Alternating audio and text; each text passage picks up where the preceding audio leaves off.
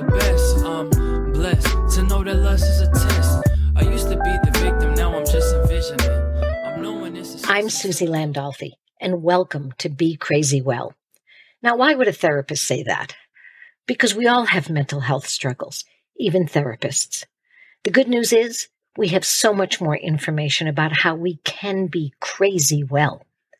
On my podcast, we don't focus on what's wrong with us. We want to know what happened to us. We're going to explore how trauma affected us, both negatively and positively. That's right. I said positively. It's called post-traumatic growth, and it's a real thing. Be Crazy Well will share mental health wellness practices, the newest mental health research, and most importantly, how we all get to create the person we deserve to be and the life we deserve to live. So join the mental health evolution and be crazy well.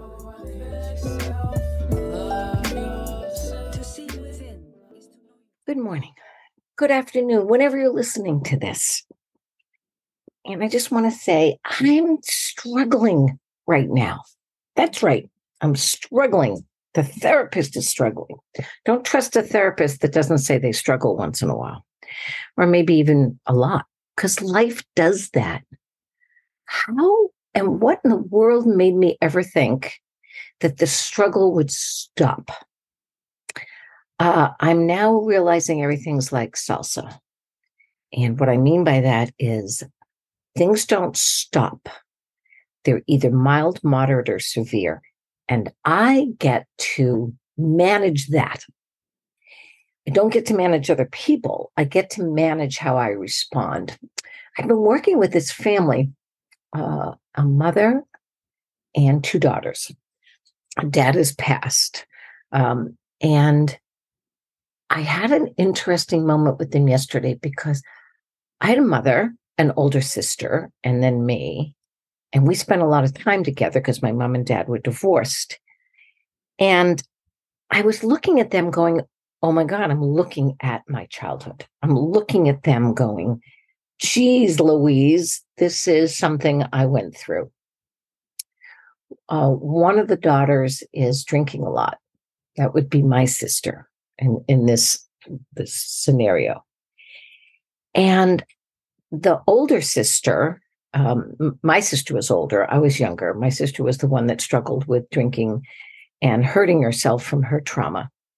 And it's the opposite in this particular scenario. The older sister is trying to help and, and care for and keep alive the younger sister. And the mother, of course, is, is there as well. And she said something interesting yesterday to me, the mother, that made me realize more about helping others than almost anybody has ever said to me. She said, I devoted and sacrificed my whole life for this child. And I was thinking about all the animals that I've had. And I have seen mothers go out of their way, um, mares with foals. If you watch any kind of YouTube about animals, which I do, you'll see mothers go beyond uh, trying to protect their child. At the same time, they also are teaching the child how to be on its own. Like literally, I watched a raccoon mother push a baby raccoon up a tree. And every time it started to crawl up the tree, it just let go and fell off, as if to say, I'm not doing this and you can carry me up. And the mother picked that baby raccoon up and put it back on the tree and got underneath its butt and pushed that little raccoon up there. And that raccoon uh, resisted for a while. Mother didn't stop. And then the raccoon climbed up that tree. And I remember when my grandson got leukemia and when he was probably only three, you know, and they're really understanding all the sentences, maybe two and a half.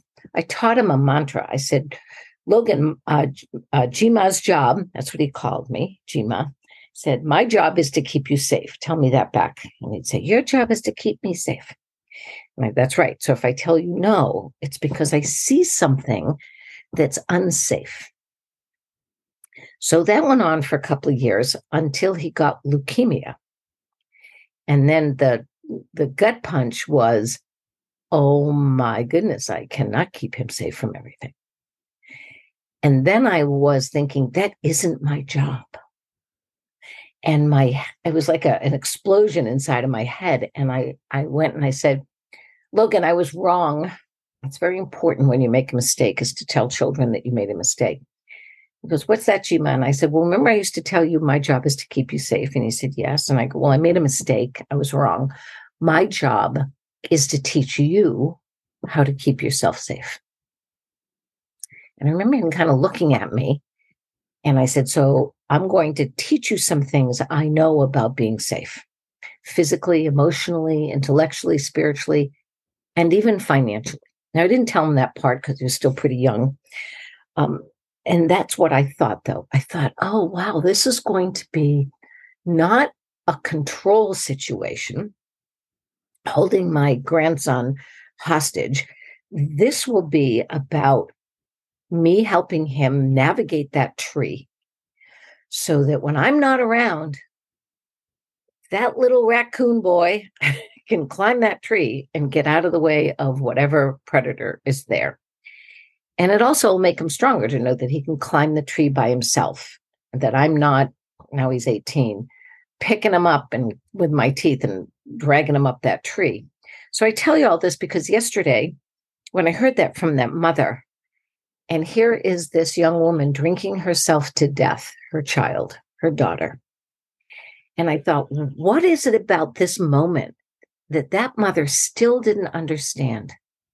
That her sacrifice, Um, n- never doing anything for herself, helping this daughter navigate the entertainment world, having her navigate all these things and doing everything for her, actually hurt her more than help her. And it certainly didn't keep her safe. In fact, what the young woman learned was a thing called learned helplessness. And it's a real thing, by the way. Look it up. Learned helplessness, that we literally use our children to boost our value. That the more I do for my child, the more I get value from what they do after. Now, what's the problem with that? Some people say your parents should be devoted to their child. Well, what's the difference about using a car, very fancy car that maybe you can't afford and driving around in, to make you look more valuable, to pretend to people that, you know, the car is who you are? And I say that with all due respect. I'm not against fancy cars. What I am against is this idea that somehow we live through somebody else. It's like when parents tell me, oh, my daughter just got into Harvard. And I usually respond with, oh, did you get into Harvard? And they'll go, no, no, no, my daughter got into Harvard. And I'd say, well, then why are you telling me? And then there's this look of horror. I know it's a little harsh. And that's okay. I'm getting older. I'm, I haven't got time. I got to get this shit out. Anyway, I said, look, let her tell everybody what she did. Let her tell you. Even if, well, I'm paying for it, and I was the one that made her sit down and do this, and I was the one that like this, and I'm and I'm going, yeah, but that may not have been the best thing for her. You may think it's the best thing for her that she got into Harvard, but she may get to Harvard and realize, you know what? I really don't want to be here. This was not what I really wanted to do. This was more important for my parents for me to get into Harvard than for me to get there. Actually, what I wanted to do was go open a little knitting store. That's really what I wanted to do. And yet the pressure was too great. So here I am dealing with this young woman drinking herself to death. And she was very successful in the entertainment business. And I'm thinking, you know, I don't even know that she wanted to do that. I am not clear. And I actually said that to her. I said, maybe you didn't want to do that. Maybe the pressure from mom um, was that, wow, the more you did this, the more mom was happy. Maybe what we teach our kids is how to make us happy, not how to make themselves happy. And I was, the second thing that happened on this, this call with mom and the um, sister was resentment. I heard the depths of resentment from those two wonderful women who are struggling mightily with the, with the possible loss of a sister and daughter. And yet I heard such deep resentment. Now, most of you know that if you listen to me, I'm, you know, talk a lot about the three primary emotions. So the three primary emotions are like three primary colors. Very simple concept. If you're only going to get three crayons or three pots of paint, here's the three you should ask for: red, yellow, and blue. Now, why would you ask for those three? Because if you put blue and yellow together, you'll get green. If you put blue and red together, you'll get purple. If you put red and yellow together, you'll get orange. So with three pots, you actually got six colors. And if you mix them all together, you'll have brown. And so you can't make red, you can't make yellow, you can't make blue. So those would be considered primary. They are the ingredients that make other colors. And if I said to you, hey, I need you to, to manage that purple over there, you need to like change it. If I don't give you red and blue, you cannot manage it. And so when I give people this idea that if you think about it, there's only three primary emotions. And when I ask people that, I usually hear happy, sad, and angry. Those are like the three that I get more than anything else. And then I say, what about fear? And they go, oh, yeah, fear. Oh, but now there's four. So we go back and I go back over the idea of happy. And happy is very important because right now in this family, nobody's happy. And what is interesting about happiness is that happiness is definitely subjective. And what we teach our children and we teach one another is how to make the other person happy by our behavior. So when we're little and we're starting to explore the world, I discovered something that made me so happy that it was actually beyond happy. It was called uh, joy. So joy is one of the intrinsic uh, emotions that most of us start to feel and thrive from when we start to explore the world. And the minute I started dancing, the minute my dad, uh, even though he was drunk, danced with me, and I'm six years old. And I remember standing on his toes. Remember people do that? You stand on their feet and they walk around. I remember knowing what I was doing, and I stepped off of his feet. And then I started to follow him, and I was in such joy. So for the rest of my life, including yesterday, because I danced yesterday, I have been dancing to increase my internal joy, the joy that I feel for me. Good news is my mom really supported my dancing. And so she helped me get to dancing school, uh, helped pay for the costumes, and did all these things to help increase my joy. Most of the time what happens is we uh, we are told as children what makes the parents happy. So when I, or any any kid, like remember when, you, you know, you watch those videos of babies laughing and you can't help but laugh. And that same laughter in a car when they're a toddler can be too loud. So all of a sudden, the exact same joy coming out of that child in a car is, hey, quiet down. I have a headache. You're too loud. And now we're teaching them that sometimes their joy doesn't make us happy. Sometimes their happiness doesn't make us happy. So now we have to navigate how to keep mom and dad happy, or mom and mom, or dad and dad. So yesterday, when I started to hear this resentment, uh, I thought about the three primary emotions. So one is joy. Didn't hear any of that on this call. And the other two are fear and sadness, not anger. I heard a lot of anger. And the fancy word for anger, when somebody isn't doing something you want because you've sacrificed for them, is called resentment.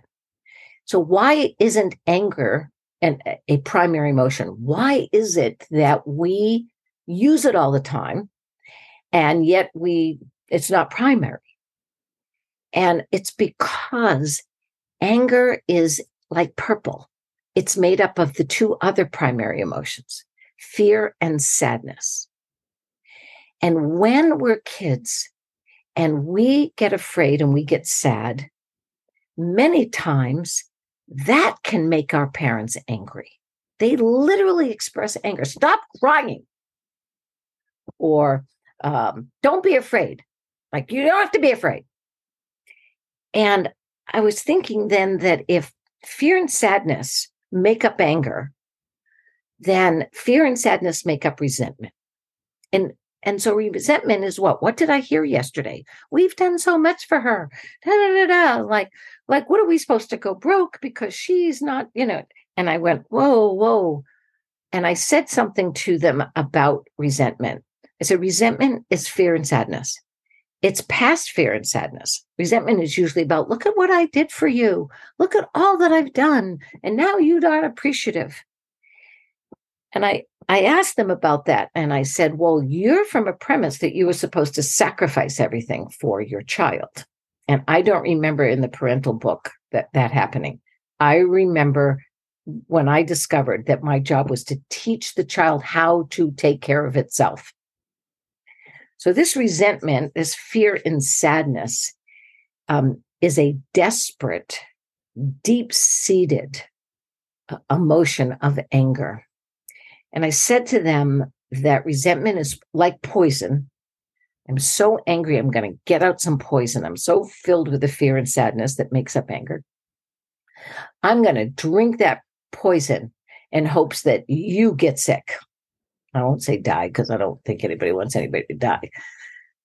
And they looked at me through that Zoom lens, that Zoom thing where we are right now, and they kind of cocked their head like a dog. And they had to think about that for a minute. And as I was on with the mother, I could see the mother's face look and say, oh, wait a minute. I'm angry at her. I'm filled with fear and sadness because I sacrificed for her. She never asked me to do that. And I expected something in return, and I didn't get it. And, and now this battle is going on. If this young woman can't create a life for herself, and she's already been trained that she's got to create this life for mom, because mom's did all the, done all this for her, I might drink myself silly. Because it's not my life then, is it? It's really not my life. And so as I sit with this wonderful young woman and we talk about it, she's starting to understand why she's drinking so much, why this, this being held hostage through sacrifice and what appears to be devotion is turned into resentment for all three of them. And I do this work because I keep learning. I said that to them yesterday. I said, I do this work because you will continue to teach me. And as long as I'm taking a breath, I still want to learn. I still want to change. I still want to create the person I deserve to be and the life I deserve to live. Will I get there one hundred percent? Absolutely not. Will I keep working on it? Absolutely. I actually now enjoy. I spell that I N J O Y. I actually am in joy as I change and I grow and I learn. And one of the things I'm going to make sure that I do is that fear and sadness that makes up resentment, it's not going to be a part of any of my relationships. If I do something for somebody, I don't expect anything in return for that. That's just the way I'm going to be. And I'll tell you this. Once I started to do that, once I realized that it's okay for my grandson to struggle, it's okay for my daughter to struggle, it's okay for people I love and no, it's okay for me to struggle, then when I do help somebody, it's for the right reasons.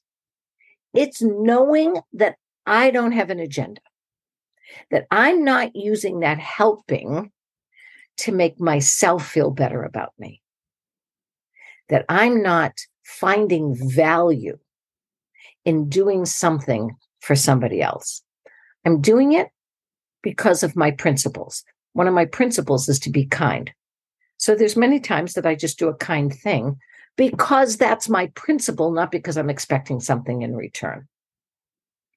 Once I started to do that, the amount of resentment, which is fear and sadness, is so low, so unbelievably non-existent in my life. That actually makes me a safer, kinder uh, person to be around and a more honest person. It also makes me really understand when I say yes to something and when I deserve to say no, and that I have a right to say no. And I, I'm I'm hopeful for this family. I really am. I'm hopeful. I'm hopeful because I've got three people who want to know. Because, you know, there's only really two kinds of people in the world. We'd love to think that there's two genders. We'd love to think that, you know, there's two races or three races or five races or whatever. There's not. There's one race. It's the human race. And gender is on a spectrum. Sorry, it just is. You look up anything in biology and it'll let you know that morphing from female to male, which is what happens is for babies, is uh, can stop anywhere along that spectrum. So there's not these hard and fast, there's only two things, except in one area that I've discovered. There are people in the world who want to know. That's it. They want to know. Like, you can actually have a discussion with them and they'll listen to what it is that you're sharing. Even if they don't agree with it, they want to know why, or they want to know more about you. They may not agree with what it is that you're sharing.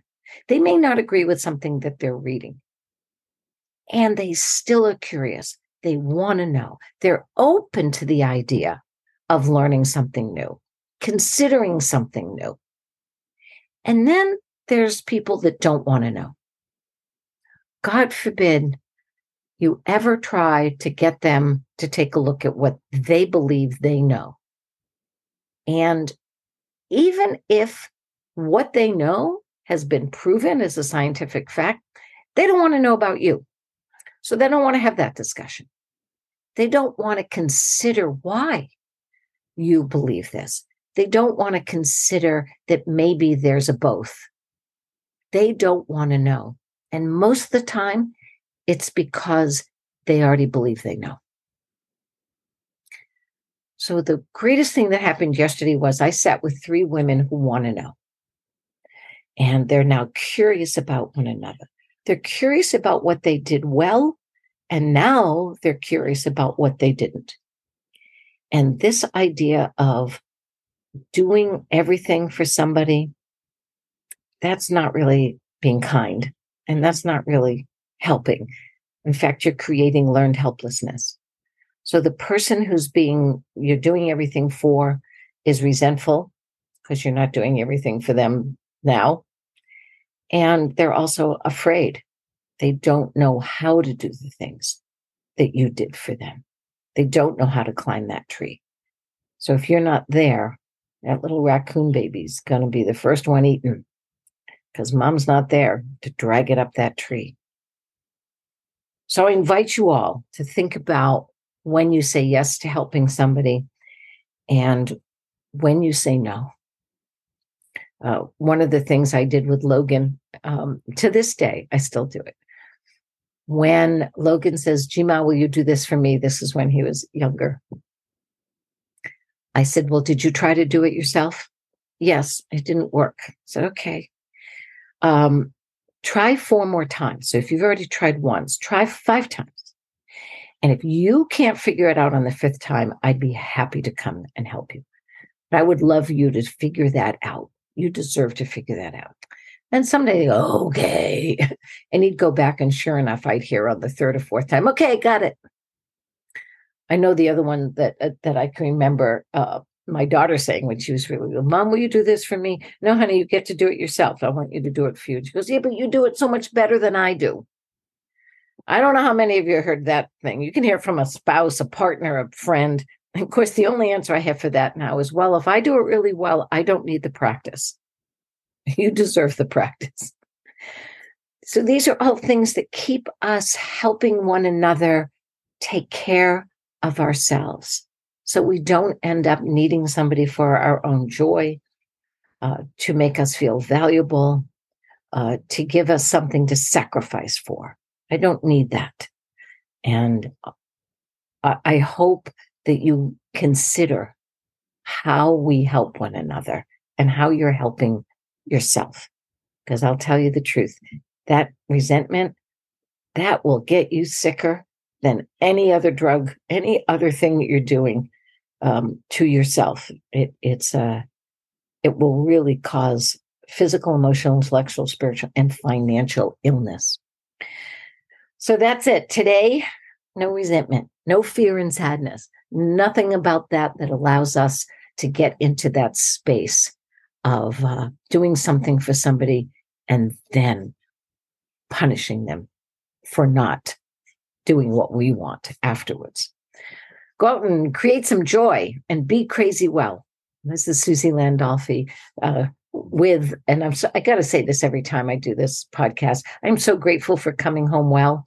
It's a wonderful network of uh, podcasts.